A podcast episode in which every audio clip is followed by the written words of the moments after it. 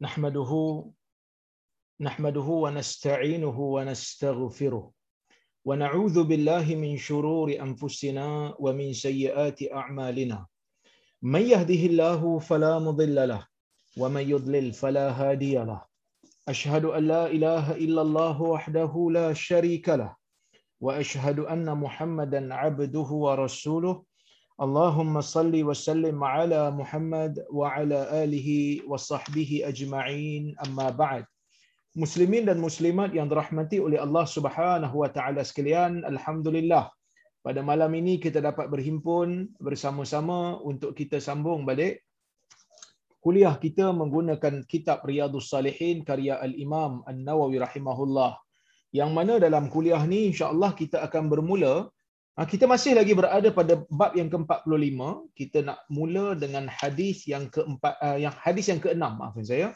Hadis yang ke-6 dalam bab ini dan hadis yang ke-366. Ha, jadi siapa yang ada kitab tu boleh tengoklah. Bab yang ke-45 hadis nombor 6. Ha, bab 45 iaitu bab menziarahi orang-orang yang mempunyai kebaikan ya. Hadis nombor 6 Baik. Uh, kata al-Imam An-Nawawi rahimahullah wa 'an Ibn Abbas radhiyallahu anhuma qala qala an-nabiy sallallahu alaihi wasallam li Jibril ma yamna'uka an tazurana akthar mimma tazuruna fanazalat wama natanazzalu illa bi له ما بين أيدينا وما خلفنا وما بين ذلك رواه البخاري ya, baik. Yang bermaksud daripada Abdullah bin Abbas ah, radhiyallahu anhuma. Ah, ah, Ibn Abbas ni radhiyallahu anhuma sebab dia anak kepada Abbas. Abbas merupakan ayah saudara Nabi sallallahu alaihi wasallam. Yang mana ayah saudara Nabi ni dia di antara orang yang muslim lah sahabat Nabi SAW walaupun dia masuk Islam agak sedikit lewat tetapi paling tidak dia muslim lah. Ha, dan Umar radhiyallahu anhu pernah ya meminta Abbas ini untuk berdoa kepada Allah Subhanahu wa taala untuk minta hujan ya untuk untuk minta hujan sebab dia ni orang saleh. Ha, dia ni orang saleh bapa saudara Nabi pula. Jadi sebab itu ha, Umar minta kepada Allah Subhanahu Wa Taala untuk menurunkan hujan di zaman Umar dengan berkat doa Al-Abbas. Baik, tuan-tuan dan puan-puan rahmati Allah Subhanahu Wa Taala sekalian, ya. Kata Ibnu Abbas, qala an-nabiy sallallahu alaihi wasallam li Jibril. Nabi sallallahu alaihi wasallam berkata kepada Jibril. Nabi kata, "Ma yamna'uka an tazurana akthara mimma tazuruna?" Apakah yang menyebabkan kamu ya? Apakah yang menyebabkan ah, sorry apakah yang menghalang kamu wahai jibril untuk menziarahi kami lebih daripada apa yang kau ziarahi kami? Maksudnya nabi kata sebelum ni kau datang ziarah kami.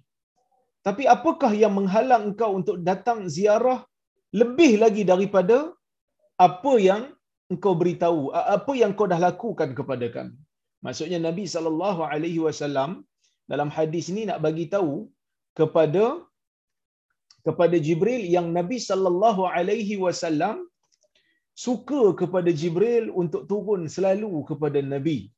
Ha, Nabi sallallahu alaihi wasallam nak bagi isyarat kepada kita berkaitan dengan hadis ni yang mana Nabi cakap dekat Jibril kalau boleh turunlah selalu. Wahai Jibril kalau boleh jumpalah aku selalu. Ha, janganlah Ah, ziarah aku seperti mana engkau datang ziarah sekarang ni saja. Kena datang lebih lagi. Ha, kena datang selalu lagi. Ya? Baik. Maka Jibril alaihi salam mengatakan, uh, sorry, uh, dalam hadis ni disebutkan, fanazalat, maka turunlah ayat, wama natanazzalu illa bi amri rabbik. Kami tidak turun, ya, kami tidak turun melainkan dengan arahan Tuhan kami kami turun yang sikit-sikit ni tak berlaku melainkan dengan arahan Tuhan kami. Kami memberikan ruang, masa antara satu penurunan dengan satu penurunan Tidak berlaku benda ni melainkan dengan perintah daripada Tuhan. Allah Subhanahu wa taala lah yang memerintahkan kami untuk datang ziarah engkau bila mana yang Allah taala izinkan kami untuk turun. Lahu ma bay lahu ma baina aidina wa ma khalfana wa ma baina zalik. Dan bagi Allah jualah ya. Bagi Allah jualah apa yang berada di depan kami dan bagi Allah jualah apa yang berada di di belakang kami iaitu tempat dan masa semua milik Allah Subhanahu wa taala yang mana kami malaikat ini tidak mampu untuk bergerak, tidak mampu untuk berjumpa dengan sesiapa pun melainkan hanyalah dengan izin Allah Azza wa Jalla. Jadi hadis ni tuan-tuan secara tidak langsungnya memberi isyarat kepada kita seperti mana yang disebutkan oleh Syekh Mustafa Bura dalam kitab di Nuzhatul Muttaqin. Dia mengatakan afadal hadis mahabbatan Nabi sallallahu alaihi wasallam li Jibril wa syauqahu li ru'yatihi. Hadis ini memberikan kita petunjuk. Petunjuk apa? Sesungguhnya Nabi sallallahu alaihi wasallam sukakan kepada Jibril. Nabi suka Jibril datang jumpa dia. Wa syauqahu dan Nabi rindu kepada Jibril. Wa syauqahu li ru'yatihi. Nabi ha, ha, rindu untuk bertemu, untuk melihat Jibril.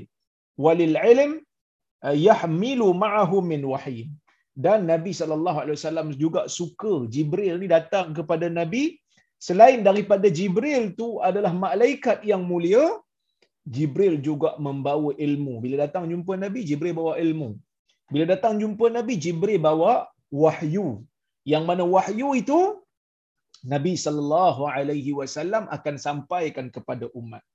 Ha, ini merupakan petunjuk daripada Nabi sallallahu alaihi wasallam supaya kita ni sentiasa mencari tempat-tempat ruang-ruang yang kita boleh untuk bers, uh, duduk bersama dengan orang yang ada kelebihan, orang yang ada ilmu, orang yang saleh, orang yang dekat uh, dia punya orang kata apa kehidupan dia dengan agama dan sebagainya. Eh? Baik, kita tengok hadis yang ketujuh dalam bab ini, hadis yang ke-367. وعن أبي سعيد الخدري رضي الله عنه عن النبي صلى الله عليه وسلم قال la tusahib illa mu'mina wa ولا يأكل طعامك إلا تقي yang bermaksud daripada Abu Sa'id Al-Khudri radhiyallahu anhu daripada Nabi sallallahu alaihi wasallam Nabi bersabda la tusahib illa mu'mina. Kamu janganlah berkawan kamu janganlah bersahabat melainkan dengan orang mukmin wala yakul ta'amaka illa taqi dan janganlah ada yang makan makanan kamu melainkan orang-orang yang bertakwa. Okey, baik. Tuan-tuan dan puan-puan rahmati Allah Subhanahu wa taala sekalian, ya. Hadis ini secara tidak langsung memberikan kita beberapa orang kata apa uh, benda yang boleh kita ambil ataupun pengajaran yang kita boleh ambil. Bila nabi kata la tusahib illa mu'mina kamu jangan bersahabat melainkan uh, dengan orang mukmin. Jangan bersahabat melainkan dengan orang mukmin. Apa maksudnya? Maksudnya nak bersahabat nak berteman baik nak ber BFF ha ini budak-budak muda punya bahasa eh. Best friend forever. Ha, cari orang mukmin nak best friend forever ni jadi uh, cari daripada kalangan orang mukmin. Mukmin tu siapa? Ulama berbeza pendapat. Ya, ulama berbeza pendapat.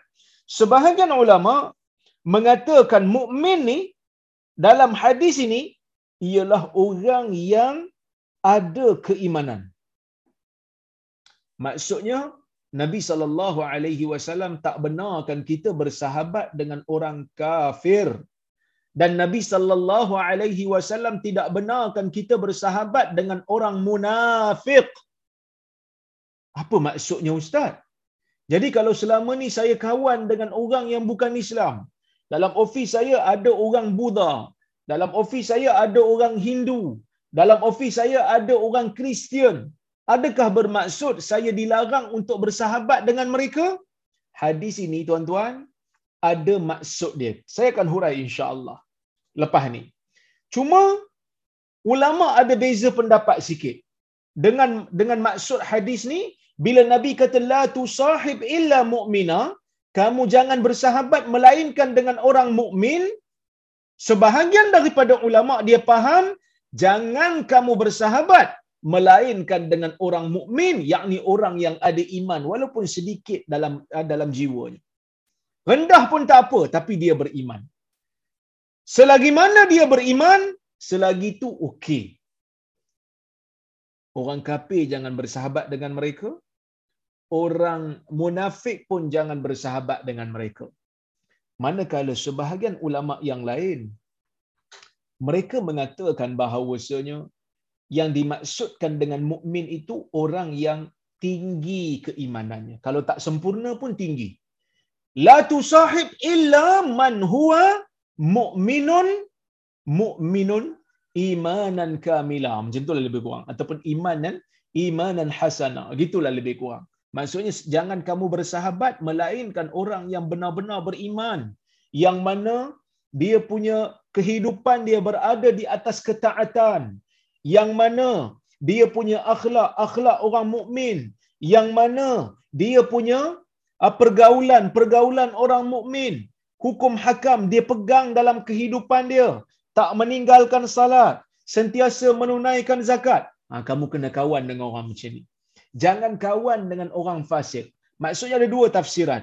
Sebahagian ulama faham jangan kawan dengan orang kafir dan munafik. Dengan dia maknakan beriman itu lawan kepada beriman ialah orang yang kafir.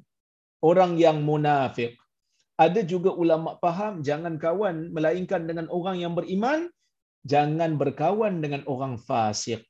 Eh, jangan berkawan dengan orang fasik. Ya baik.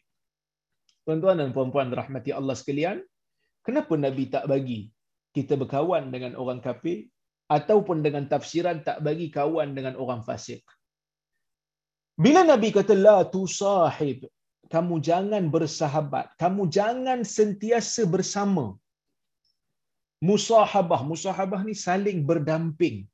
Ha, itu makna yang bagi saya agak sedikit kena dengan maksud hadis ni. Jangan berdamping melainkan dengan orang yang benar-benar beriman. Jangan berdamping melainkan dengan orang-orang yang betul-betul takut pada Allah, yang betul-betul memenuhi tuntutan iman yang ada dalam jiwa. Kenapa? Kita akan tengok hadis lepas ni. Nabi kata al-mar'u ala dini khalilih. Seseorang itu akan berada di atas agama sahabatnya. Seseorang itu akan terkesan dengan akhlak orang yang dia berdamping dengannya. Sebab itu para ulama sebut as-sahib sahib as-sahib sahib. Ha, itu orang kata apa? Peribahasa Arab. Apa dia? Perdam, uh, pendamping akan menarik. Maksud apa menarik? Dia menarik kita untuk ikut cara dia. Dia tarik kita supaya ikut cara dia, supaya tiru perwatakan dia supaya tiru penampilan dia supaya tiru gaya bercakap dia supaya tiru akhlak dia maka sebab itu nabi kata kalau kamu nak berkawan betul-betul ini cari orang beriman kamu jangan cari orang yang akhlaknya teruk. Kamu jangan cari orang yang fasik. Kamu jangan cari orang yang kafir. Tapi ustaz kalau nak sekadar nak berkawan je ustaz boleh. Nak berkawan nak berteman orang kata. No problem. Tapi nak berdamping betul-betul, nak rapat sungguh-sungguh, jangan. Kerana bimbang, kita akan terikut-ikut dengan akhlak dia, kita akan terikut-ikut dengan cara hidup dia. Itu yang pertama. Cuma para ulama meletakkan pengecualian. Iaitu kalau seseorang itu berkawan dengan orang yang kafir ataupun orang yang munafik ataupun orang yang fasik kerana ada kepentingan syar'i. Sebagai contoh dia berkawan tu sebab dia nak berdakwah. Sebagai contoh dia berkawan tu sebab nak menghubungkan hubungan silaturahim. Ah yang tu tak apa. Ah yang tu kerana Nabi sallallahu alaihi wasallam pembuat.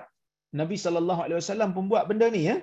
yang mana Nabi sallallahu alaihi wasallam dah jumpa dengan orang-orang Quraisy Nabi ber, berdakwah kepada mereka. Kita pun samalah, kita boleh berdakwah kepada mereka yang ni tidak dilarang. Ha, tak dilarang kenapa tuan-tuan? Kerana ada maslahah syar'i. Wala ya'kul ta'amaka illa taqi. Janganlah ada orang yang makan makanan kamu melainkan orang yang bertakwa. Maksudnya apa ni? Tak boleh ke bagi makan kepada orang yang bukan Islam? Eh, bagi makan pada burung pun dapat pahala. Dalam hadis dulu saya pernah baca yang mana tuan-tuan dan puan-puan biasa dengar hadis ni. Nabi kata ma min muslim yaghrizu gharsan aw yazra'u zar'an fayakulu minhu tairun aw bahimatun aw insanun illa kana lahu bihi illa kana lahu bihi sadaqah atau qala. Tidak ada seorang muslim pun yang menanam pokok. Sama ada pokok besar ataupun pokok kecil. Kemudian datang haiwan makan. Burung datang makan. Binatang datang makan insan datang makan manusia datang makan melainkan dia akan dapat pahala sedekah Ha, kenapa? Kerana dia tanam pokok yang memberi manfaat. Walaupun kepada burung. Burung datang makan betik yang dia tanam. Umpamanya. Dia dapat pahala. Kan? Dia dapat pahala sedekah. Kerana memberi manfaat kepada haiwan untuk meneruskan kehidupan. Kan? Jadi bila boleh bagi makan kepada orang kepada binatang pun dapat pahala, takkan bagi makan pada manusia tak dapat pahala? Dapat. Dalam hadis uh, apa? bukan dalam hadis dalam Quran Allah Subhanahu wa taala menyebutkan di antara ciri-ciri orang beriman wa yut'imuna at-ta'ama 'ala hubbihi miskinan wa yatiman wa asira di antara sifat orang mukmin itu ialah mereka memberi makan kepada anak-anak yatim miskinan wa yatima memberi makan kepada orang miskin memberi makan kepada anak yatim wa asira dan memberi makan kepada tawanan perang. Walaupun mereka sayang pada makanan tu. Sebab Allah Taala kata wa yut'imuna wa yut'imuna at'ama ala hubbih. Mereka memberi makan walaupun mereka sayang makanan tu. Miskinan wa yatiman wa asira. Kepada orang miskin, kepada anak yatim dan juga kepada tawanan perang. Kan? Tawanan perang ni siapa? Tawanan perang yang berperang dengan orang Islam lah. Hamba yang telah ditawan oleh tentera Islam.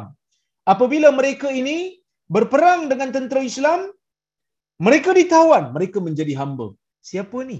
Orang kafir, kafir harbi. Beri makan kepada kafir harbi. Allah Azza wa Jal anggap ia di antara ciri-ciri sifat-sifat orang yang beriman. Habis itu apa maksud Nabi ni?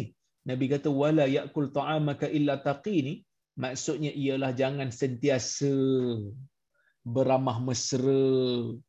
Makan tu tak ada tujuan apa just nak rapat-rapat saja.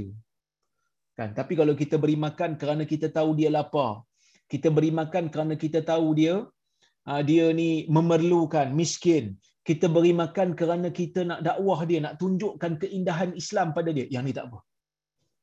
Yang ni tak apa supaya kita sentiasa memilih teman hidup kita yang kita nak berdamping ni rakan kita yang kita nak berdamping ni orang-orang yang memberikan manfaat kepada diri kita.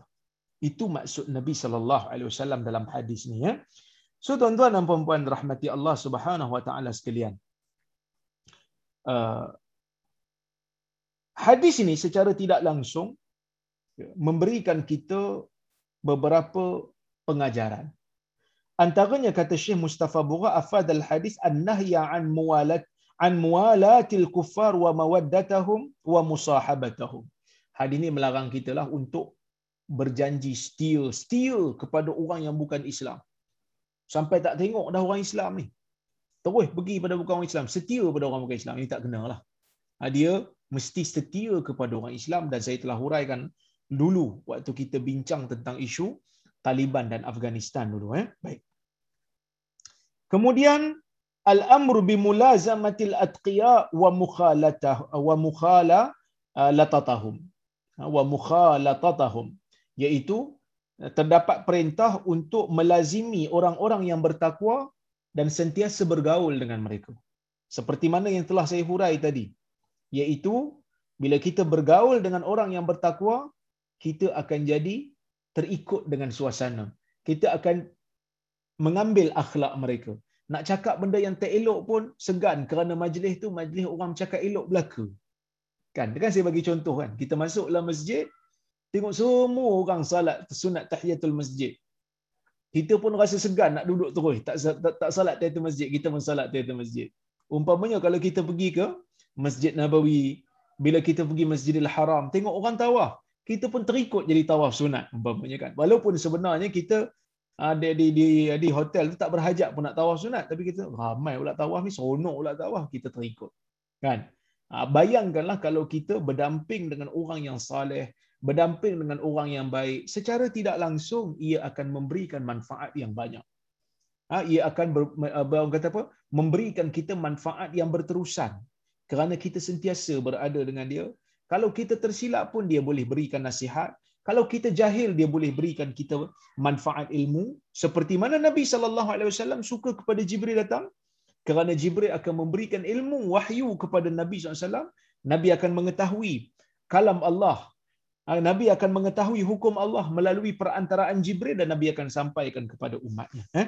Baik, kemudian ah, di sana adalah kesan buruk bila kita terlalu berdamping dengan orang yang tak baik ini, ah, dengan orang yang selalu melakukan penderhakaan kepada Allah ini. Yang pertama, kita mungkin akan tertiru-tiru, terikut-ikut. Itu yang pertama lah. Kerana manusia ni kuat macam mana pun, manusia ni dibimbing oleh suasana manusia ni dibimbing oleh uh, orang kata apa yang berada di keliling dia. Kita tak boleh nafi eh? sifat manusia. Kita hari ni makan nasi. Kan, jadi orang Melayu. Katalah kita ambil anak orang Arab, kita bela sampai besar.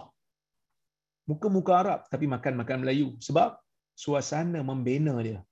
Suasana membentuk peribadi dia. Membentuk jati diri dia. Macam itulah kita. Jadi sebab itu Nabi SAW tak benarkan kita bergaul sentiasa.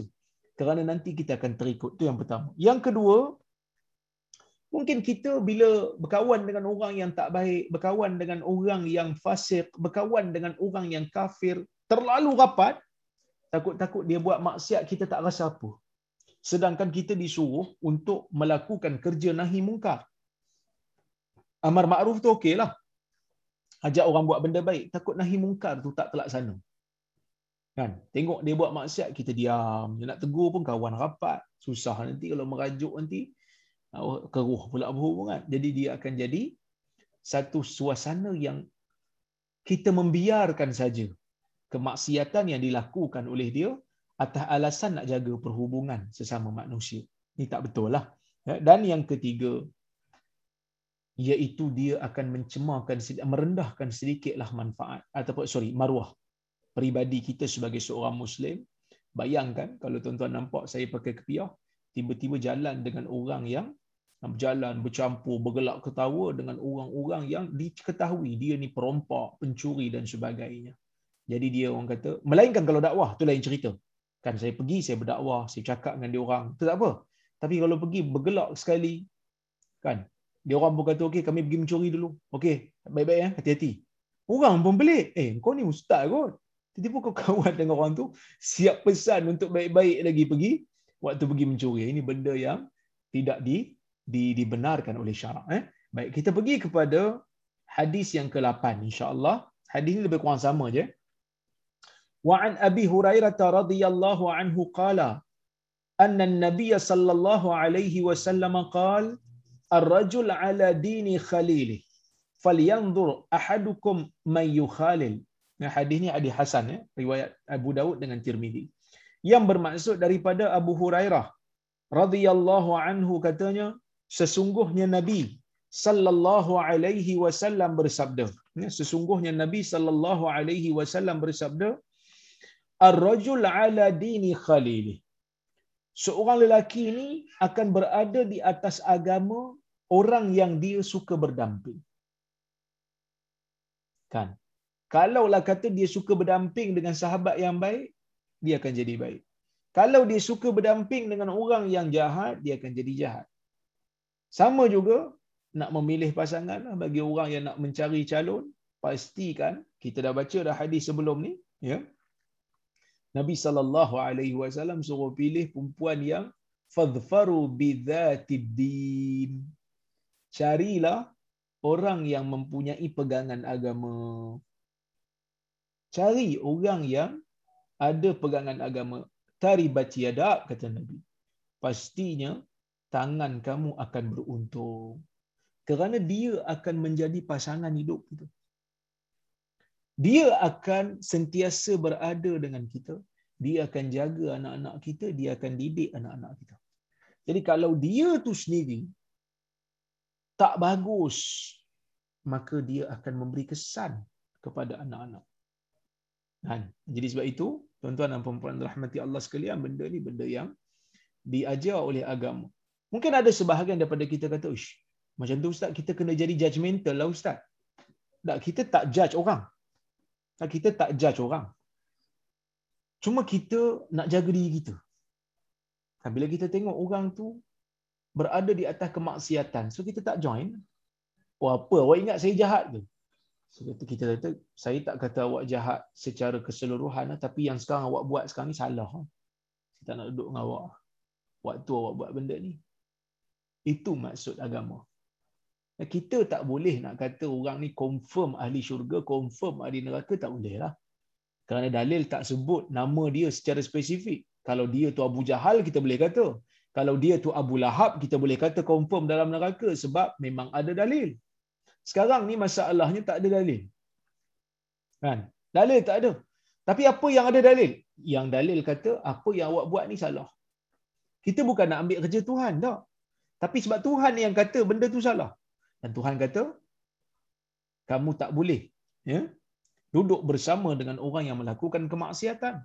Nabi sallallahu alaihi wasallam juga melarang untuk kita bercampur gaul dengan orang-orang yang melakukan penderhakaan kepada Tuhan. Jadi sebab itu saya tak boleh lah. Kerana saya nak jaga diri saya. Saya bukan orang baik, saya nak jadi orang yang baik dengan memilih orang yang kita nak berdamping orang baik. Hmm? Baik. Falyanzur ahadukum ha, man yukhalil. Hendaklah salah seorang daripada kalian melihat siapakah yang dia berdamping. Ya, siapakah dia berdamping. Baik. Macam mana kita nak tengok? Tengok bukan tengok biasa. Ya. Tengok sambil menilai dengan mata hati. Dengan keimanan kita nilai. Kita nilai betul-betul supaya kita dapat jawapan yang betul. Supaya kita dapat jawapan yang tak bias. Ya. Baik. Hadis ini kata Syekh Mustafa Bura, dia kata, Afadal hadis ikhtiyar as-sadiq alladhi yarda dinahu wa tajannub as-sadiq yaskhutu dinahu. Kedua. Hadis ni secara tak langsung menggalakkan kita untuk memilih teman yang kita redha agamanya. Kita nak berdamping dengan dia ni. Kita nak kawan rapat dengan dia. So kita cari orang yang kita redha dengan pegangan agama dia. Tengok pegangan agama dia macam mana. Tapi kalau kita nak berkawan dengan orang kerana nak dakwah pada dia. Dakwah pada dia tak apalah. Ha, kita pergi uh, tempat tu, saya memang nak dakwah. Saya memang nak bagi nasihat. Itu tak apa. No problem. Tapi kalau tak ada tujuan itu, cari orang mukmin, cari orang yang bertakwa. Dan menjauhi uh, rakan yang yang dia sendiri marah kepada pegangan agama rakannya. Ya. Kemudian aqallu darajatil ukhuwah was sudaqah an-nazar bi'ainil musawah. Qala qala Rasulullah SAW la yu'minu ahadukum hatta yuhibba li akhihi ma yuhibbu li nafsihi. Paling kurang ya. Ha. Paling kurang bagi darjat persahabatan, persaudaraan dalam Islam ini ialah kita melihat kepada kalau boleh biar paling kuranglah biar sama level iaitu sama-sama belajar saya pun tak apa nak baik, awak pun tak apa nak baik. So kita sama-sama perbaiki diri. Ha, itu okey. Tapi kita tak apa nak baik. Kawan pula dengan mamat yang memang orang kata apa? Jelas kemaksiatannya, jelas penderhakaannya kepada Tuhan, yang ini tak boleh. Kerana ia akan memberi kesan pada diri kita sendirilah. Eh? Baik. Kita tengok hadis yang ke-9. dalam bab ni hadis yang ke-369 wa an abi Musa رضي الله عنه أن النبي صلى الله عليه وسلم قال المرء مع من أحب. متفق عليه. وفي رواية قال قيل للنبي صلى الله عليه وسلم الرجل يحب القوم ولما يلحق بهم. قال المرء مع من أحب. طيب. حديث رواه البخاري ya, dalam sahihnya. Dan juga Muslim. Maksudnya daripada Abu Musa al-Asy'ari radhiyallahu anhu sesungguhnya Nabi sallallahu alaihi wasallam bersabda al-mar'u ma'a man ahab. Simple je hadis Nabi. Seseorang itu akan bersama dengan orang yang dia sayang. Seseorang itu akan bersama dengan orang yang dia cinta. Ni galakkan untuk kita pilih orang yang kita suka, pilih orang yang kita sayang, pilih orang yang kita cinta. Kan? Ha.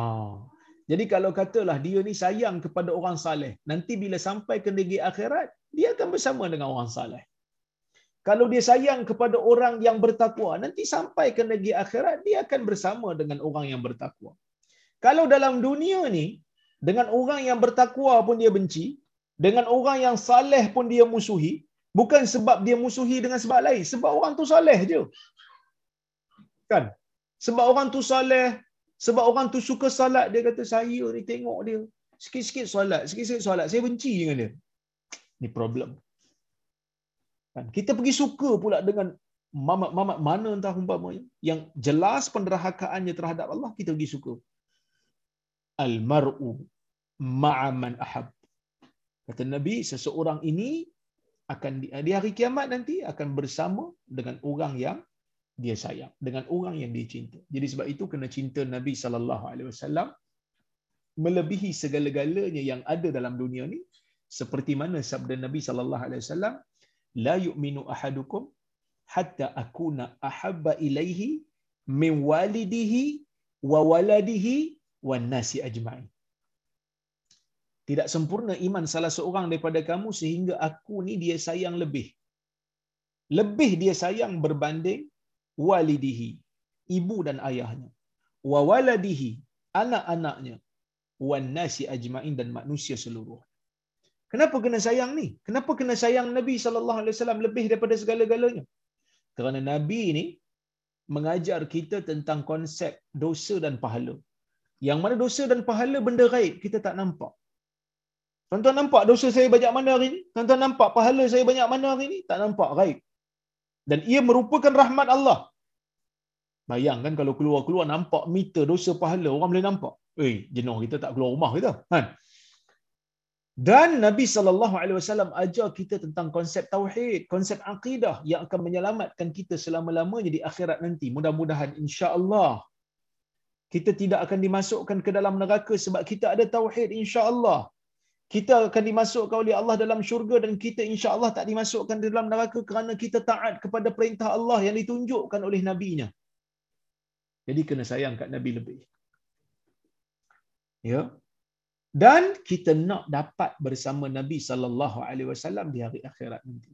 Siapa tak nak kan dapat bersama dengan Nabi dapat duduk sekali dengan Nabi sallallahu alaihi wasallam ini merupakan satu kurnia yang besar. Dalam riwayat yang lain disebut qila lin Nabi sallallahu alaihi wasallam dikatakan kepada Nabi sallallahu alaihi wasallam ar-rajul yuhibbul qaum wa lamma yalhaq bihim. Ya Rasulullah dia kata ada seorang lelaki dia mencintai seseorang sesebuah kaum. Dia mencintai satu-satu kumpulan manusia walamma yalhaq bihim tapi dia ni belum lagi dapat menandingi amalan orang yang dia sayang. Dia sayang satu puak ni. Tapi amalan dia tak sampai lagi nak menandingi orang ni. Kan sebagai contoh kita sayang pada ulama-ulama besar Islam. Kita sayang kepada al-Imam Syafi'i, kita sayang kepada al-Imam Ahmad bin Hanbal, kita sayang kepada Imam Malik, kita sayang kepada al-Imam Abu Hanifah umpamanya. Tapi bila orang tanya kau ni sayang je lebih, tapi engkau tak buat apa pun. Tapi engkau punya amalan tak sama dengan mereka pun. Soalan ni samalah. Seperti mana kita hari ni punya perasaan duk rasa benda yang sama. Kan? Kadang-kadang orang duk cakap, dia kata kat kita, eh lah kau ni, bila Palestin kena bom, beria-ria lah nak pergi sayang kat Palestin. Amalan tak buat pun. Umpamanya. Kan? Amalan kau tak buat pun. Umpamanya. Tapi, kita kata apa? Kita kata lebih baik kita sayang kepada orang Palestin. Walaupun amalan kita tak sama dan tak sampai lagi pada tahap mereka, kerana setidak-tidaknya Allah Ta'ala akan himpunkan kita bersama dengan orang yang kita sayang. Sebab itu Nabi kata, Al-mar'u ma'aman ahab. Soalan ini tanya pada Nabi, Nabi jawab dengan jawapan, seseorang itu akan dihimpunkan bersama dengan orang yang mereka sayang. Kerana apa? Kerana orang yang kita sayang ni, dia akan jadi role model. Dia akan jadi contoh pada kita. Sebab tu kena sayang Nabi. Sebab Nabi itu contoh. Kita akan mengikuti tata cara beragama Nabi sallallahu alaihi wasallam. Bila Nabi tunjuk yang ni, kita buat yang ni. Bila Nabi tunjuk yang tu, kita buat yang tu. Bila Nabi kata yang ni bagus, kita ambil yang ni. Bila Nabi kata yang tu tak bagus, kita tolak. Bila Nabi kata yang tu jangan buat, kita tinggalkan. Kenapa? Kerana konsep sayang tu dah ada. Bila sayang tu dah ada, buat sesuatu bukan kerana terpaksa, tetapi kerana ada perasaan sayang. Dia akan menyebabkan kita mengikut cara hidup orang yang kita sayang, mengikut akhlak orang yang kita sayang. Ya? Dan juga menjadikan kita ada sedikit semangat untuk beramal. Walaupun tak sama. Membaca cerita para sahabat umpamanya. Tengok sahabat punya pengorbanan dalam agama ni dahsyat tuan-tuan. Kan? Bagaimana kita tengok Muaz ibnu Jabal ada kisahnya. Abu Bakar ada kisahnya.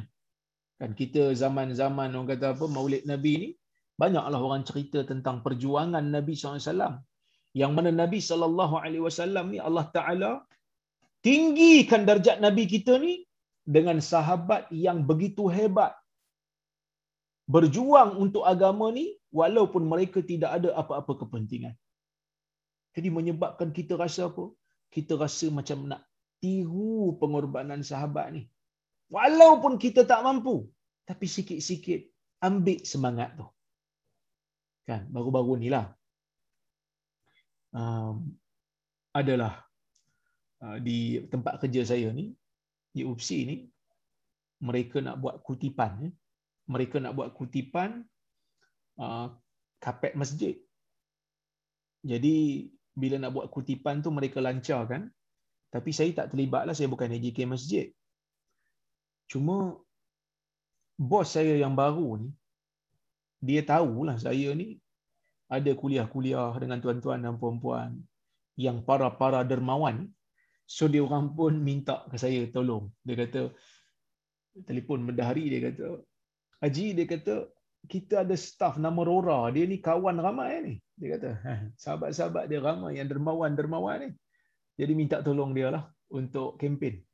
Saya pun tolonglah kempen. Saya bagi dekat Haji Hamid, saya bagi dekat Haji Shah, saya bagi dekat Kak Jini, Dr. Azmi. Tuan-tuan, mungkin kawan-kawan saya, sahabat-sahabat, tuan-tuan semua ni, bagi sumbangan begitu banyak. Melompat naik. Kan? Dia punya kutipan, sekarang masih tak cukup lagi. Tapi naik signifikan lah. Maksudnya orang nampak kesan bila saya bagi tahu pada sahabat-sahabat saya. Bukan saya bagi banyak pun. Saya saya bukan kaya pun. Eh. Tapi dapat. Orang kata apa? Uh, kutipan tu banyak jugalah. Kan ada yang bagi 10 ribu, ada yang bagi 6 ribu, Masya Allah. Punya dermawan. Lepas tu saya kempen dekat Facebook. Bila kempen kat Facebook, tuan-tuan, saya kempen dua kali. Kemarin dengan bulan 9 hari tu. Tapi semalam ni agak macam saya orang kata apa jawab sikit lah pada netizen ni. Yang mana bila saya kempen kapet Masjid Usi ni, dia tanya soalan. Dia kata, ni kalau saya bagi derma ni, lepas ni nak panggil tak ustaz-ustaz sekian-sekian untuk ceramah? Lepas ni nak panggil tak ustaz sekian-sekian untuk ceramah? Saya jawab sikit lah. saya kata, saya tak tahulah. Saya kata, Tapi nak katanya masjid yang saya kempen kapet dia sekarang ni, masjid tu pun saya tak boleh ceramah. Tuan-tuan, saya tak boleh ceramah dekat tempat masjid tempat saya kerja. Saya tak boleh ceramah. Sebab saya tak ada tahu dia. Saya dilarang untuk berceramah dalam negeri Perak. Saya tak boleh. Sebab tu tuan-tuan tengok saya ceramah dalam bilik ni je. Dalam UPSI tu pun saya berceramah di bilik kuliah je. Kenapa? Kerana saya tak ada tauliah di negeri Perak. Saya cuba untuk minta tapi tak diluluskan. Kan? Tapi kenapa kempen? Tuan-tuan, kita kempen masjid ni bukan kerana kepentingan peribadi kita. Kalau saya ada kepentingan peribadi, baru saya nak kempen untuk masjid ni, maksudnya kita dah tak ambil lah semangat para sahabat. Saya tak kata saya baik, tapi itulah sebab sedikit yang saya boleh tolong. Bila saya solat dekat masjid tu. Solat Jumaat saya suka solat kat masjid tu sebab dia punya khutbah tu best sikit kan. Dia bukan jenis khutbah yang yang orang kata apa yang ngantuk-ngantuk ni. Khutbah dia khutbah yang semangat. Sebab pensyarah yang baca kan kawan-kawan saya yang baca pegawai-pegawai besar Islam yang bagus-bagus ni yang baca khutbah di situ jadi saya semangat. Saya tak boleh bagi khutbah kat situ saya tak boleh ceramah kat situ saya tak boleh bagi tazkirah kat situ. Dulu saya pernah berceramah tiba-tiba disekat lepas tu saya cuba untuk bagi lagi sekali tiba-tiba diberi uh, diberi amaran oleh pegawai pejabat agama. Tapi saya kata saya bantu ya apa ni bukan kerana kepentingan peribadi Siapa yang saya gunakan? Siapa yang menjadikan orang kata apa? Yang menjadikan saya bersemangat untuk kempen ni? Membaca sirah para sahabat. Membaca kisah-kisah para ulama. Yang mana kadang-kadang mereka berjuang bukan disebabkan oleh kerana nama mereka. Sebab Imam Syafi'i kata apa? Imam Syafi'i kata, aku mengharapkan agar ilmu yang aku sampaikan ini disebarkan dan aku tidak di nama aku tak disebut pun tak apa. Subhanallah. Al-Imam Syafi'i rahimahullah dia menyebutkan biarlah ilmu dia yang disebarkan. Nama dia tak ada masalah. Tak apa. Tak sebut pun tak apa. Kerana kita hidup dalam dunia ini bukan lama. Kan? Bahkan bagi saya lah. Kalau tak boleh nak berceramah di negeri Perak pun, bagi saya no big deal. Ramai lagi ilmuan-ilmuan yang ada dalam negeri Perak ni. Yang boleh mengajar orang tentang Quran dan Sunnah. Ramai lagi orang yang boleh mengajar. Mungkin Allah Ta'ala kata kau tak payahlah mengajar wahai Rozaini kau buatlah kerja kau semak hadis.com ni. Jadi setiap hari saya semak. Semalam saya semak 60 hadis. Kemarin saya semak 80 hadis sebelum tidur tu sambil tengok handphone saya semak, semak hadis. Kan? Hadis-hadis palsu dan taim nak dimasukkan yang dimasukkan dalam apps. Kita kena ada satu sifat seperti mana para sahabat mereka berjuang bukan untuk diri mereka tetapi untuk agama Allah. Masjid itu rumah Allah. Kalau ikut hati betul lah kita kata, ish, dia bukan bagi aku ceramah pun, dia tiba nak suruh aku uh, nak suruh aku kempen untuk kapek dia. Banyak cantik, syaitan punya bisikan. Tapi tuan-tuan, buanglah perasaan tu. Kerana agama ni bukan kita punya. Masjid ni bukan kita punya. Dan menjadi satu kesalahan bagi orang yang menggunakan kedudukan agama dia hanya semata-mata untuk melepaskan hajat diri dia untuk melepaskan geram diri dia menggunakan kedudukan agama dia. Ini adalah satu benda yang sangat-sangat salah. Macam mana kita tak suka pun pada orang tu. Macam mana kita benci pun pada orang tu. Tapi kalau kita tahu dia ada ilmu, kita kena iktiraf ilmu dia. Urusan kita dengan dia, urusan peribadi itu urusan lain. Seperti mana kata Abdullah bin Rawahah ketika Nabi sallallahu alaihi wasallam hantar dia pergi ke Khaybar untuk kira hasil-hasil tanaman yang menjadi perkongsian di antara Nabi iaitu uh, kerajaan Islam dengan Yahudi Khaybar. Ya Yahudi Khaybar ni apa? Mereka kan tewas. Mereka asalnya mereka punya kebun lepas tu tewas ditawan oleh Nabi SAW sebab mereka melanggar perjanjian lepas tu mereka minta pada Nabi untuk dikekalkan di Khaybar dan mereka uruskan kebun hasil bahagi dua Abdullah bin Rawaha pergi dihantar oleh Nabi sallallahu alaihi wasallam. Jadi bila sampai ke sana, mereka cuba nak merasuah seperti mana yang kita bacakan sebelum ini. Kan kan dia kata dia kata apa? Demi Allah, sesungguhnya kamulah orang yang paling aku benci. Makhluk Allah yang paling aku benci sekali. Sebab apa? Sebab kamu bunuh para anbiya. Tapi kebencian itu tidak akan sekali-kali akan menyebabkan aku berlaku tidak adil pada kamu. Kebencian itu sekali-kali tidak akan menyebabkan aku untuk berlaku zalim pada kamu. Ya. Ini benda yang kita kena belajar tuan-tuan. Ya. Benda yang kita kena belajar isu pribadi, isu pribadi. Jangan terbawa-bawa hingga masuk kepada mengambil apa? Ah, kita kata mengambil tindakan disebabkan ada kepentingan peribadi sedangkan orang tu ada ilmu dia. Orang tu ada peranan dia. Saya ingat lagi dulu ah, bekas mufti wilayah dia jumpa saya kat jabat dia. Dia kata, Dr. Ora, ah, boleh mengajar kat Selangor? Saya kata Selangor tak boleh tu. Hmm, tak apa, kat Kuala Lumpur kita bagi. Dia bagi saya tahu lihat Kuala Lumpur. Saya boleh ceramah di Kuala Lumpur. Dia kata rugilah. Dia kata orang tengah muda-muda semangat nak dakwah, semangat nak ceramah ni kita bagi kita dah tua tak larat dia kata. Kalau ada yang salah di mana-mana tu panggil nasihat. Bukan sekat.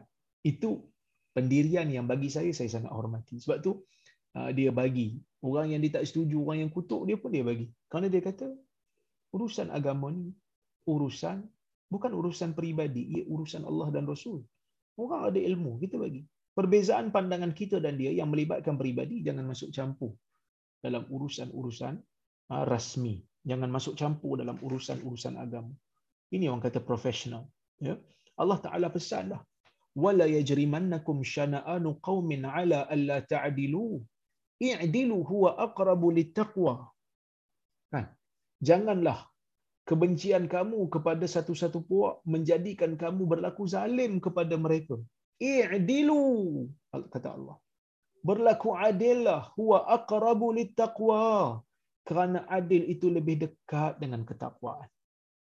Jadi kita ambil semangat yang itulah. Para sahabat Nabi sallallahu alaihi wasallam berjuang. Ada yang meninggal dunia kata Ammar ada di kalangan sahabat ni yang dah pergi dulu dah tak rasa pun habuan perjuangan dia kan tak rasa pun Mus'ab bin Umair meninggal dunia pada peperangan Uhud tak sempat pun Islam menang. Dia dah berkorban banyak. Sampai mak dia pun tak mengaku dia sebagai anak, tak bagi belanja dah pada dia. Jadi miskin dia. Dia tak rasa tuan-tuan. Kerana apa? Kerana perjuangan agama ni bukan semata-mata untuk kita mendapatkan habuan dunia.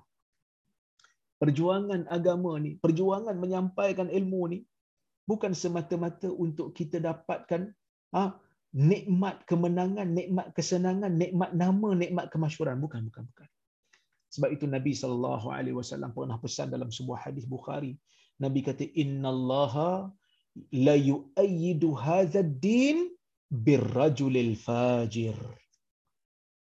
Kadang-kadang kata Nabi sesungguhnya Allah membantu menguatkan agama ni dengan lelaki yang jahat. Eh, lelaki yang jahat ke? Ya, Nabi sebut dalam hadis. Ada kalanya, ada waktunya Allah Ta'ala bantu agama ni dengan lelaki yang jahat. Nak bagi tahu apa? Nak bagi tahu kat kita kadang-kadang kemenangan Islam tu, kejayaan agama tu, kemenangan boleh datang daripada tangan dan sumbangan orang yang tak berbaik pun. Kita kena terima.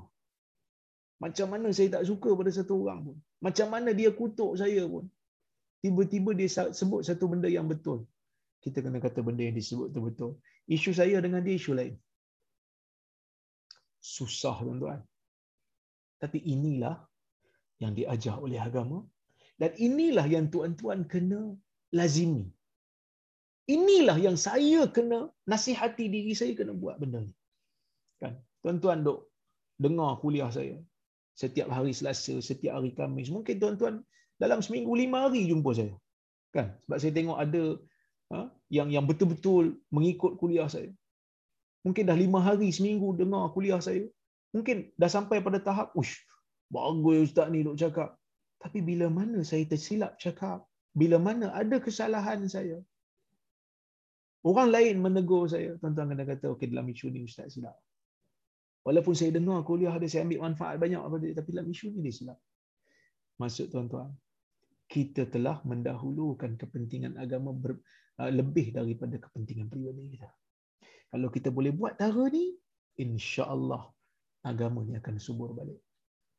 Tapi tuan-tuan dan puan-puan rahmati Allah Subhanahu wa taala. Apa yang berlaku sekarang ni? Manusia berbalah. Manusia mementingkan label, mementingkan kumpulan. Kalau kumpulan kita buat, kita diam saja. Tak nak komen lah. Tapi kalau kumpulan lain buat, sikit pun, kita balun. Tak ada langsung sangka baik. Jadi, kita hidup di zaman ni. Mungkinlah zaman ni yang dikatakan oleh Nabi sallallahu alaihi wasallam wa fiha dakhan. Padanya ada kekeruhan mungkin. Kerana kebenaran dan kejahatan dibantah ataupun disokong berdasarkan kepada label kumpulan di mana orang tu berada. Kalau orang tu label kita, orang tu geng kita, orang tu kumpulan kita, ah macam mana pun kita kena bela dia. Tapi kalau orang tu bukan geng kita, kalau orang tu musuh kita dalam aliran pemikiran, dia cakap benda betul pun, kita twist bagi tak betul. Kita seleweng bagi tak betul. Tuan dan puan, kita hidup di zaman ni. Doalah mudah-mudahan Allah Subhanahu Wa Taala menyelamatkan kita daripada fitnah. Fitnah yang sangat besar ya, di, di, di mana ya kita semua akan berjumpa Allah Subhanahu Wa Taala di akhirat nanti akan membawa amalan masing-masing. Saya pun akan bawa amalan saya. Tuan-tuan, kita semua akan bawa amalan kita. Kita semua akan dipertanggungjawabkan. Kita menyalahgunakan kedudukan kita. Kita menyalahgunakan ruang yang kita ada. Hanya semata-mata untuk mengorbankan orang yang menjadi musuh politik kita. Musuh dakwah kita. Kita akan jawab di hadapan Allah Subhanahu Wa Taala. Sebab tu saya saya jadi ketua jabatan. Saya tak kata saya baik, tapi saya cuba. Saya jadi ketua jabatan. Adalah penceramah-penceramah datang berceramah. Dia orang minta saya sign. Dia orang minta saya luluskan program-program dia orang nak buat. Ada sebahagiannya yang saya tengok kadang-kadang penceramah ni ada pernah kutuk saya. Kan? Tapi dah pensyarah tu nak jemput. Saya tengok dia pun ada ilmu, tajuk pun bagus. Dia pun bukan jenis orang yang suka mencarut ke, akhlak buruk ke saya luluskan saja. Kenapa? Kerana jabatan ni bukan jabatan bapa saya punya. Jabatan ni saya hanya urus. Jabatan ni saya hanya urus. Orang bagi amanah, orang bagi tanggungjawab, orang bagi duit. Tengok okey, jalan. Tapi bagi nasihat, kalau boleh isu ni jangan sentuh. Isu ni jangan buat nanti susah saya nak jawab. Tapi tulis terus. Tuan-tuan. Bukan benda besar pun. Tapi kita cuba, kita usaha. Kalau semua buat macam ni tuan-tuan, alhamdulillah negara kita akan harmoni dakwah kita akan menjadi ha, menjadi baik lapang dada kita berbeza manusia ini berbeza Umar bin Abdul Aziz kata apa ما أحب أن أصحاب رسول الله صلى الله عليه وسلم لم يختلفوا. فإنه لو كان قولا واحدا لكان, الإنسان في ضيق. فإنهم أئمة يقتدى بهم. عمر بن عبد العزيز kata aku tak suka kalau sahabat Nabi sallallahu alaihi wasallam ini tidak berbeza pendapat. Aku tak suka. Aku suka mereka berbeza pendapat. Kerana kalau hanya satu je pandangan mereka, manusia akan jadi sempit. Manusia tak boleh pilih pandangan yang terbaik. Kalau ada satu je pandangan susah. Hari ni kalau katalah kita pergi Mekah umpamanya untuk buat haji. Kita mengambil pandangan mazhab Hanafi yang mengatakan sentuh perempuan yang bukan mahram ini tidak membatalkan wuduk. Hanya yang membatalkan wuduk itu hanya bersetubuh. Kenapa dibenarkan? Kerana ada khilaf, ada perbezaan pandangan di kalangan para ulama. Maka memberikan keluasan kepada kita. Kerana semua sahabat-sahabat Nabi ini imam yang diikuti. Jadi kalau mereka berbeza, kita hari ini boleh berbeza. Kalau mereka cuma ada satu pandangan, oh susah kita ijma' Macam mana kita nak pilih pandangan lain sebab mereka telah telah pun bersepakat telah menjadi ijma'. Jadi perbezaan pandangan di kalangan ulama-ulama Islam adalah satu benda yang diraikan. Ibn Abbas dan juga Zaid bin Sabit pernah berbeza pendapat. Ibn Abbas dengan Zaid bin Sabit berbeza pendapat. Ibn Abbas muda sikit, Zaid bin Sabit agak sedikit berumur. Beza pendapat. Sampai Ibn Abbas kata aku sanggup sumpah dengan dia dekat Kaabah. kalau nak dekat Hajar Aswad nak serius dalam perbezaan uh, perbezaan pandangan dalam ilmu tapi bila mana Ibn Abbas melihat kepada Zaid bin Sabit tengah menunggang untanya dia ambil tali untanya nak bantu Zaid bin Sabit untuk ha, sampai ke rumah dia. Zaid bin Sabit kata tak. Dia kata ya tak perlu tak perlu. Tak perlu buat benda ni. Dia kata tak apa. Kami diajar untuk menghormati orang yang lebih berumur dan ulama-ulama kami. Kan? Tapi kata kata Zaid bin Sabit hulurkan tangan kamu. Ya? Uh, hulurkan uh, tangan kamu Ibn Abbas pun hulu Zaid cium tangan dia. Walaupun Ibn Abbas tu lebih muda lah daripada Zaid bin Sabit kan? Jadi um, uh, Zaid bin Sabit kata beginilah kami diajar untuk menghormati ahli keluarga Nabi sallallahu alaihi wasallam. Jadi berbeza pendapat tidak pernah menjadikan mereka bergaduh, bermusuh, kafir mengkafir, sesat menyesatkan dan sebagainya. Jadi tuan-tuan, kalau kita boleh buat, insya-Allah akan amanlah Malaysia ini daripada uh, labelan, daripada permusuhan. Kerana masing-masing nakkan kebaikan, ada kesilapan kita sama-sama perbaiki, ya. Sama-sama perbaiki. Jadi, mudah-mudahan ada manfaat daripada apa yang saya sampaikan pada malam ini. Mudah-mudahan tuan-tuan adalah sedikit nasihat yang boleh dibawa balik, yang boleh dijadikan sebagai panduan kehidupan. Untuk saya sebenarnya nasihat diri saya jugalah. Kerana saya pun banyak kelemahan, saya bukan orang baik pun. Dan mudah-mudahan ada manfaat untuk diri kita bersama. Jadi saya berhenti di sini dulu. Uh, jika ada kesempatan yang lain kita bertemu lagi, insya-Allah. Jadi saya cuba untuk tengok soalan kalau-kalau ada, ya. Kalau kalau uh, kalau kalau ada soalan saya akan cuba untuk jawab kalau tak ada kita boleh berhenti di sini wallahu a'lam ya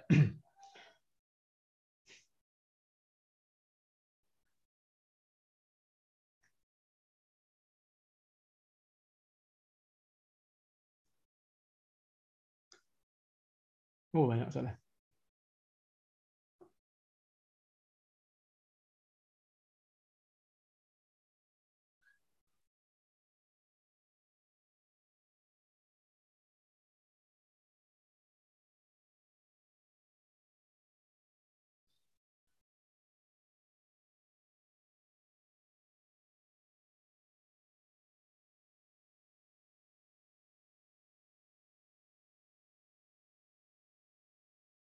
Okey, kejap ya.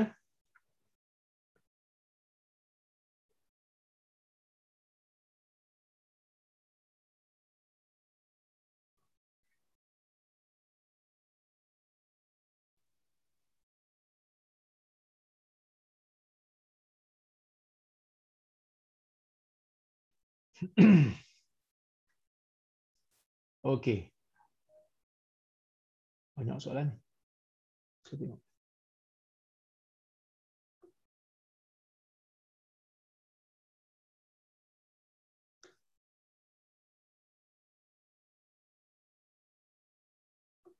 Assalamualaikum Waalaikumsalam. Adakah konsep nasih dan mansuh di dalam Al-Quran di dalam hadis seperti yang didapati bagi Al-Quran? Jika ada boleh diberikan contoh dan mengapa atau bagaimana boleh berlaku? Bagaimana juga mengetahui atau mengenali hadis berkaitan? Ah, ini benda yang menarik ya. Ah, Haji Wan Fauzi tanya kita. Ada tak nasih dan mansuh? Nasih dan mansuh ni apa dia? Sebelum saya nak jawab yang tu kita kena tahu nasih dan mansuh. Nasih ni pembatal. Mansuh itu yang dibatal. Okey. Dalam hukum hakam Islam ni ada yang dipanggil nasih, ada yang dipanggil mansuh. Nasih ni dalil yang membatalkan dalil yang terdahulu. Dalil yang membatalkan itu dipanggil nasih, dalil yang dibatalkan itu dipanggil mansuh. Adakah nasih dan mansuh ni? Ada. Dalam hadis ada. Umpamanya saya bagi contoh ya. Nabi sallallahu alaihi wasallam dalam hadis ada mengatakan apabila imam salat dalam keadaan duduk fasallu julusan ajma'in. Apabila imam salat dalam keadaan duduk maka hendaklah kamu semua salat duduk walaupun kamu sehat. Makmum-makmum semua kena duduk. Tetapi hadis ini telah pun dimansuhkan. Ketika mana Nabi sallallahu alaihi wasallam salat ketika di akhir hayat Nabi. Nabi sakit, Nabi salat duduk. yang lain semua berdiri. Tak duduk pun. Maka Imam Syafi'i kata, hadis yang awal tadi, arahan untuk duduk bila imam duduk adalah telah pun dimansuhkan. Macam mana nak tahu hadis ni mansuh? Nak tahu hadis ni mansuh ada beberapa cara. Yang pertama, jelas daripada Nabi sallallahu alaihi wasallam bagi tahu Nabi dah mansuhkan. Umpamanya, Nabi kata, "Kuntu nahaitukum an ziyaratil qubur ala fazuruha fa innaha tudzakirukumul maut." Atau kama qal, Nabi kata apa?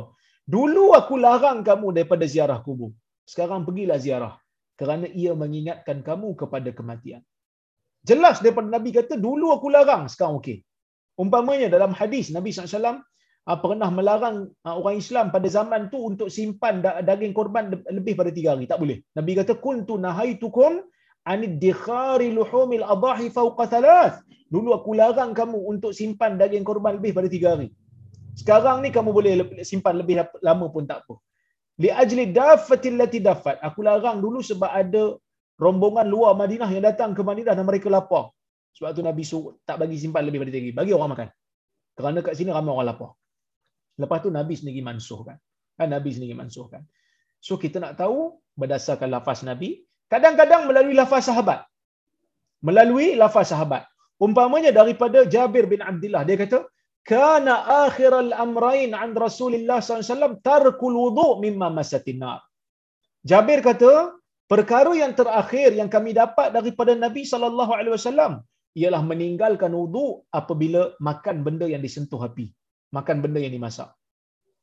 Kerana ada hadis daripada Abu Hurairah Nabi uh, Abu Hurairah kata Nabi SAW kata al wudu mimma masatinar wajib berwudu bila makan benda yang dimasak.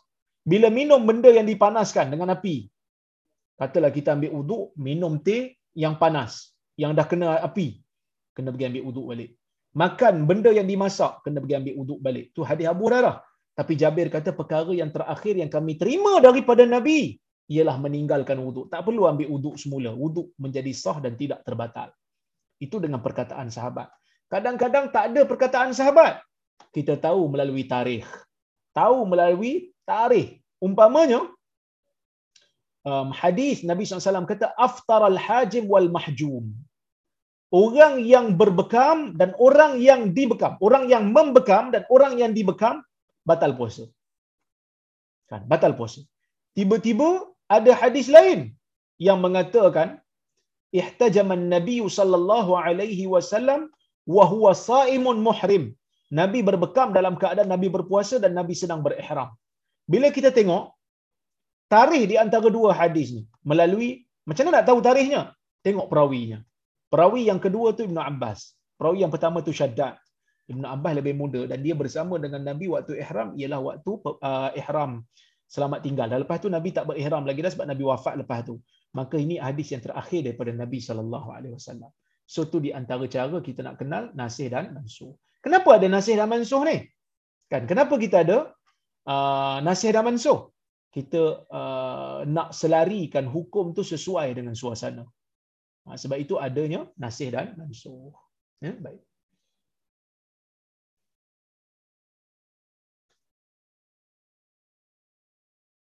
Salam Assalamualaikum salam. Kita kena menjauhi diri dari orang yang amalannya selisih dengan sunnah. Bagaimana jika orang itu adik-beradik kita? Memang dia tidak boleh dinasihati. Bagaimana pula halnya silaturahim yang mana siapa yang putuskan tidak masuk syurga. Dalam hadis Nabi kata, um, la yadkhulul jannah qati' atau kama Orang yang memutuskan silaturahim tak masuk syurga. Kalau dia tak mengikut sunnah, amalan dia selisih dengan sunnah, tidak memberi kesan kepada kita, terus menasihati dia, terus uh, menghubungkan silaturahim pada dia. Uh, seperti mana hadis Nabi SAW, bila ada seorang sahabat kata, aku buat baik pada saudara mara aku, tapi mereka ini buat jahat pada aku. Ya jahal, ya jahaluna alai. Mereka buat perkara-perkara yang bodoh pada aku. Nabi kata apa? Kamu buat benda ni, seolah-olah kamu memberikan mereka makan pasir yang panas. Buat baik kepada mereka, teruskan berbakti kepada mereka, teruskan buat kebajikan dengan mereka, teruskan memberi jasa kepada mereka. Mudah-mudahan mereka tahu. Bila kita berbeza dengan mereka, kita bukan menganggap mereka sebagai musuh, tetapi kita menganggap mereka sebagai saudara kita, sebagai orang yang kita nak dakwah dan nasihat. Mungkin ya, dengan kita bagi makan dekat dia, menyebabkan dia lebih tertarik dengan kita. Eh kita kata macam-macam kat dia. Kita kata dia wahabi lah kata dia sesat. Tiba-tiba dijemput kita makan kat rumah dia. Dia ingat kat kita bagi pemberian kat kita. Manusia tertarik dengan pemberian dengan memberi makan. Cubalah dengan usaha tu mana tahu dia mampu untuk berubah insya-Allah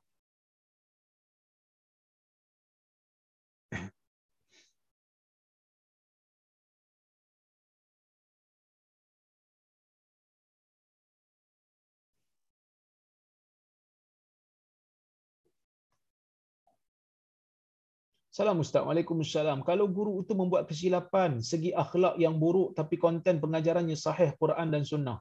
Should we still learn from him? Sadaqah to his school. Dia begini tuan-tuan. Eh? Akhlak ni benda yang sangat-sangat penting. Sebab Nabi SAW sendiri disebut oleh Allah wa innaka la'ala khuluq wa innaka la'ala khuluqin azim. Sesungguhnya kamu hai Muhammad berada di akhlak yang tertinggi. Jadi kalau katalah dia mengajar Quran dan sunnah tu bagus tapi akhlak tak ada, maka dia akan menghasilkan anak murid yang anak murid yang tak baik, anak murid akan terkesan dengan akhlak. Cuba kita bayangkan, guru sekolah kita. Guru sekolah kita uh, sebut benda yang tak elok, mencarut pada anak uh, dalam kelas anak kita. Kita okey? Ke kita nak tukar sekolah? ke nak tukar nak membuat aduan? Ke kita kata tak apalah, yang penting apa yang dia ajar tu ikut buku teks. Kan? Ha, jadi bagi saya lah. Sebenarnya kau nak bagi pun tak salah kerana dia ada anak murid. Cuma kalau tanya saya, dia akan memberi kesan pada anak murid dia. Carilah orang yang lebih akhlak yang baik. Yang orang kata apa? Sekolahnya akan menghasilkan pelajar yang mempunyai ilmu yang baik, ilmu yang sahih dan akhlak yang terbaik. Kerana akhlak yang tak ada ni, kadang-kadang nampak Islam tak elok. Ha?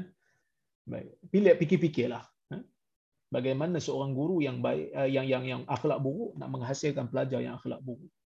Kita nak ke dalam ceramah nanti dalam masjid-masjid ceramah orang yang suka mencarut.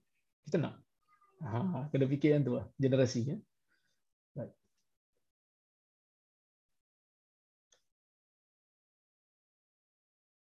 Tadi yang Ustaz dia kata, Ustaz dapat menjadi contoh belapang dada dengan memilih kebaikan walau ada sebab yang logik untuk tidak melakukannya. InsyaAllah lah saya tak kata saya baik tapi kita cuba. Kerana masjid bukan milik kita bukan kita ada kepentingan. Kita dapat salat kat situ pun seribu rahmat lah eh? Tapi saya ucapkan terima kasih banyaklah kepada kawan-kawan yang uh, uh, menyumbang. Uh, bos saya pun masya-Allah dia suka lah eh? dia suka. Bila tengok pertambahan signifikan dia siap kata lagi dia kata Rora ni. Kan? Rora ni ATM bergerak untuk UPSI Ha, saya kata saya gelak lah. Saya kata bukan saya. Kawan-kawan saya saja. Ha, saya hanya menyampaikan dan mereka lah yang uh, menyampaikan. Saya hanya menyampaikan mereka yang beri sumbangan bukan saya. So jangan kata saya punya lah. Orang kata apa berdosa saya. Eh? Baik. saya pun tak boleh kata lah saya punya kan. Dosa lah saya bukan saya punya. Baik. Baik, tuan-tuan ni ada soalan. Kejap. Eh? Pasal hadis ni. Assalamualaikum Ustaz. Waalaikumsalam. La ilaha illallah wahdahu la syarikalah lahul mulku wa lahul ham yuhyi wa yumit wa huwa ala kulli syai'in qadir. Eh, itu aja. Oh, terima kasih. Baik. Oh, apa sahih zikir itu? Dan satu lagi, la ilaha illallah wahdahu la syarik. Yang atas tu okey, sahih la ilaha illallah wahdahu la syarikalah lahul mulku wa lahul hamd yuhyi wa yumit wa huwa ala kulli syai'in qadir. Ini sahih. Ini zikir yang sahih. Boleh diamalkan. Yang ni pula la ilaha illallah wahdahu la syarikalah lahul mulku wa lahul hamd wa huwa ala kulli syai' lam yalid wa huwa wa huwa ala kulli syai'in qadir. Lam yalid wa lam yulad wa lam yakul lahu kufuwan ahad. Ha, yang ni dia ada dalam kejap ya. Ni ada seorang ulama nama dia Abu Hatim Ar-Razi pernah bagi komen tentang hadis ni kejap. Saya cari.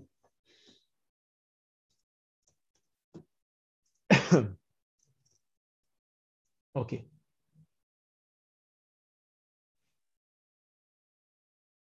Ya, eh, saya paparkan pada tuan-tuan supaya tuan-tuan boleh tengok. Ni kitab Ilal Hadis. ilal hadis ni eh.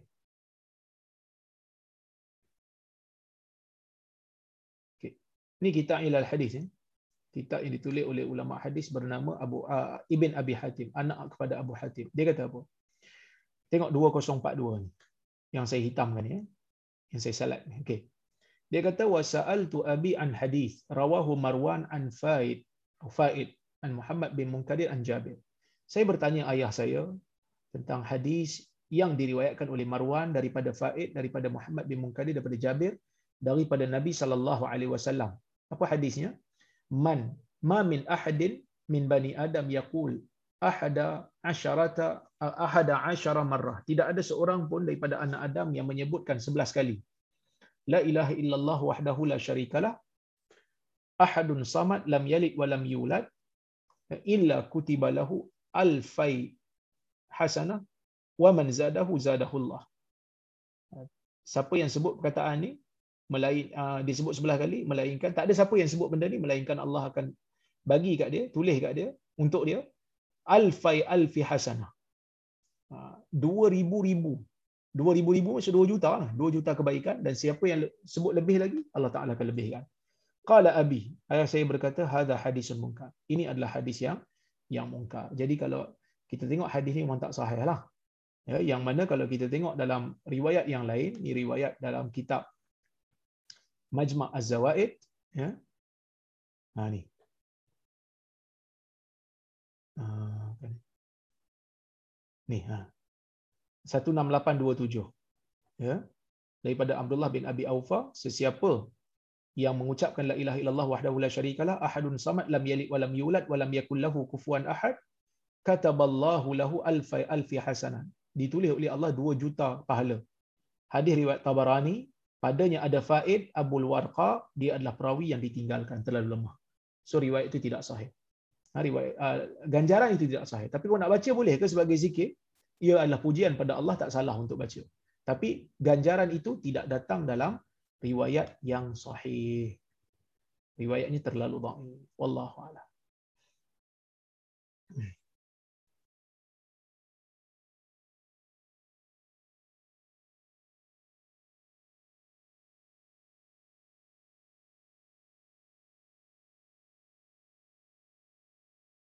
Salam Dr. Waalaikumsalam. Adakah para habib dan keturunan Nabi itu ahli baik? Saya tidak mengetahuinya tetapi memang ada ahli baik yang digelar sebagai habib ataupun syarif. So mudah-mudahan betul lah tu. Saya tak tahu betul ke tidak. Eh? Assalamualaikum warahmatullahi Meniti tiang sirat bergantung pada amalan atau rahmat. Ada yang uh, bergantung dengan apa ni kita kata di, diselamatkan dengan amalannya. Ada yang diselamatkan oleh Allah uh, dengan rahmat Allah. Allah Ta'ala nak selamatkan dia. Kedua-duanya ada. Tapi sebenarnya kalau dengan amalan pun dengan rahmat Allah lah juga. Allah Taala menjadikan amalan kita tu diterima digandakan ha, sehingga kan kita selamat di titian sirat. So amalan pun termasuk dalamnya rahmat. Ya baik.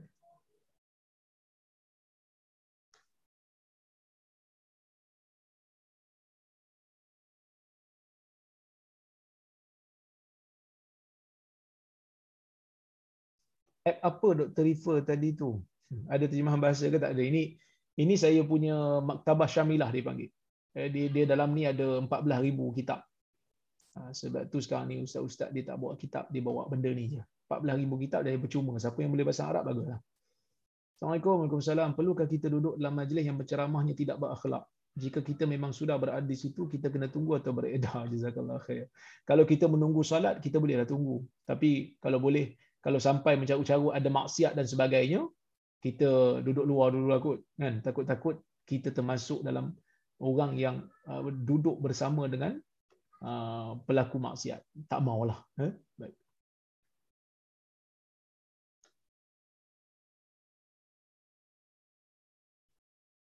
Okey, tu je lah kot yang saya boleh jawab. InsyaAllah jika ada kesempatan yang lain kita bertemu lagi. Kalau ada soalan yang tertinggal tu saya minta maaf lah ya. Um, saya ucapkan terima kasih banyak pada Haji Hamid, pada Haji Shah, pada Johan, pada Datuk Syekh yang menganjurkan majlis pada malam ini. Terima kasih kepada tuan-tuan dan puan-puan yang hadir, yang sudi uh, untuk dengar celoteh saya pada malam ini. Apa yang baik daripada Allah apa yang buruk datang daripada, datang daripada kelemahan diri saya. Saya mohon maaf terkasar bahasa tersilap kata aku qauli hadza wa astaghfirullahal azim li wa lakum. Wassalamualaikum warahmatullahi wabarakatuh Waalaikumsalam warahmatullahi Assalamualaikum. wabarakatuh. Terima kasih. Assalamualaikum. Waalaikumsalam warahmatullahi Assalamualaikum.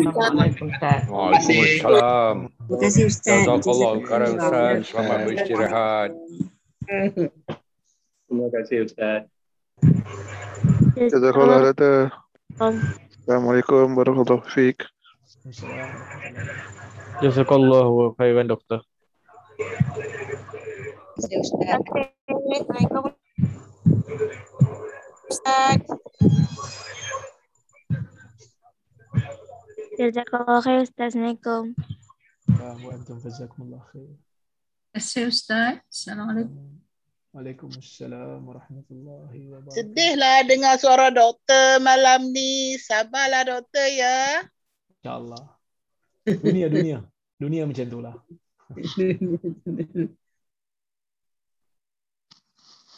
Terima kasih Doktor. Barakallahu fikum everyone. Terima kasih host. Mm-hmm. Terima kasih bos.